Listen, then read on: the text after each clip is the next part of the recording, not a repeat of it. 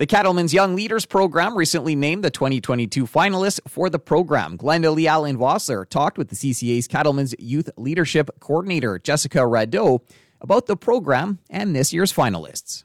Jessica, to begin with, let's focus in on the Cattlemen's Young Leaders Mentorship Program. Remind us all what it's about.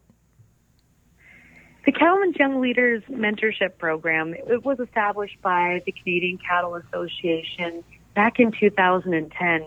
And what it's designed to do is really be a built-in industry succession planning tool where we're taking up and coming leaders and matching them with industry experts and leaders in their area of interest and transferring that skills and knowledge and really making an investment in the future success and growth of the beef industry overall. So uh, there's every year we take in 16 participants ages 18 to 35 from across Canada and they're paired with an industry leader in their specific area of interest for a nine month mentorship, given numerous uh, travel and learning opportunities with their peers and within the beef industry.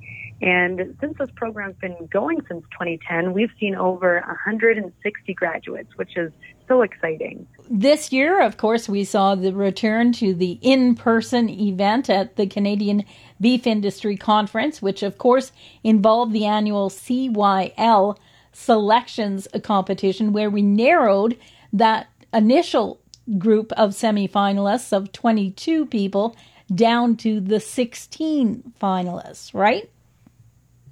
Yeah, that's correct. So every year, January through March, applications are open online on our website at cattlemensyoungleaders.com.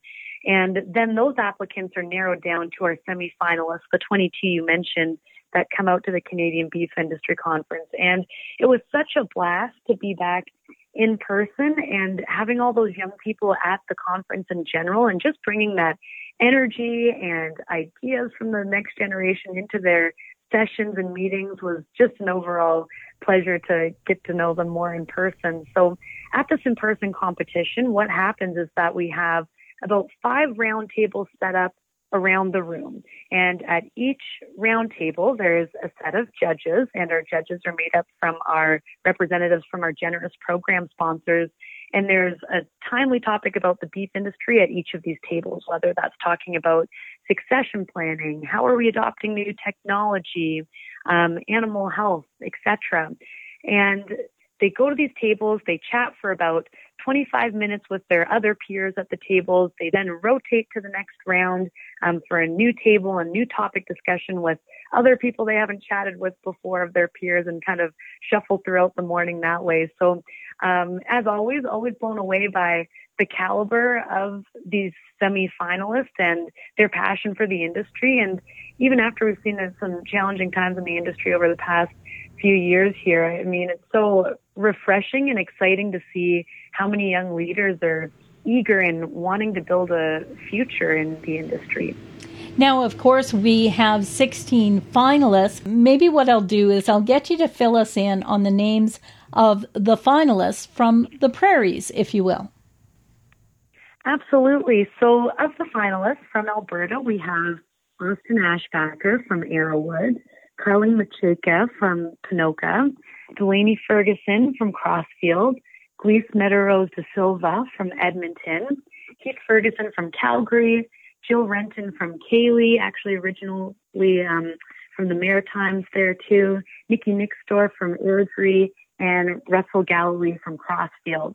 Looking at Saskatchewan, we have Tyson Ringdahl from Outlook, and from Manitoba, we have James Kinley from Cartwright and Stefan Bows from ANOLA. What does it mean for them to receive this honor of being a finalist. As you said, they they have the mentorship program that they are involved in, but there's also a, a, a budget that they have to work with over that mentorship program to, to help get them to other events?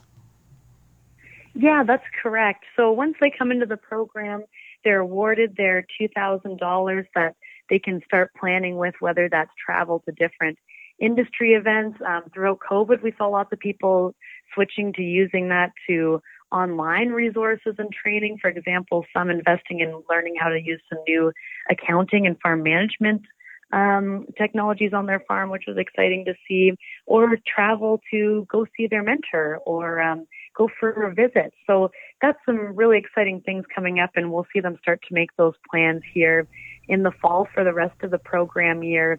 And we'll have our orientation with them next week to get them up to speed on all the opportunities that are involved. And later in the month is when we'll have our mentor selection call. And what happens then is we have these 16 young leaders join us on a couple calls throughout the week to spread them out. And they tell us about their goals in the industry, um, a bit of their background and experience, and where they'd like to look for a mentorship in. And on that call, we also have uh, program sponsors, uh, industry representatives, people with a large and extensive Rolodex, essentially coming to um, listen to their ideas and then we brainstorm afterwards of who some of those mentors might be. So really quite an exciting stage. And um, I think there's an overall excitement from these finalists to get started. You know, also involved in being a participant in the program is our annual spring forum event, traditionally held in Calgary, but a specific three day event uh, catered to the CYL group for tours and training, uh, usually happening around that June timeframe. And as well, they'll come back to the Canadian Beef Industry Conference next year, um, where they're going to get to cross the stage and graduate. So certainly the, the wheels are rolling on an exciting year ahead. Final thoughts, key comments you would like to leave with people today? I think I just once again reiterate how impressive all the semifinalists were this year and, you know, really exciting to see them that representation from all across the country and uh, within our, our semifinalist group and uh, the bright future that the beef industry has ahead. I've been talking with Jessica Rado. Jessica is the CCA's Youth Leadership Coordinator. For Golden West, I'm Glendalee Allen Vossler. Thanks, Glendalee. That's it for the Prairie Ag Wire for today. If you have any questions or opinions to share, send them to us by email, the farm desk at goldenwest.ca. On behalf of Glendalee Allen Vossler, I'm Corey Canute. Thanks for listening and have a great afternoon. The Prairie Ag Wire will return tomorrow on the Golden West Farm Network.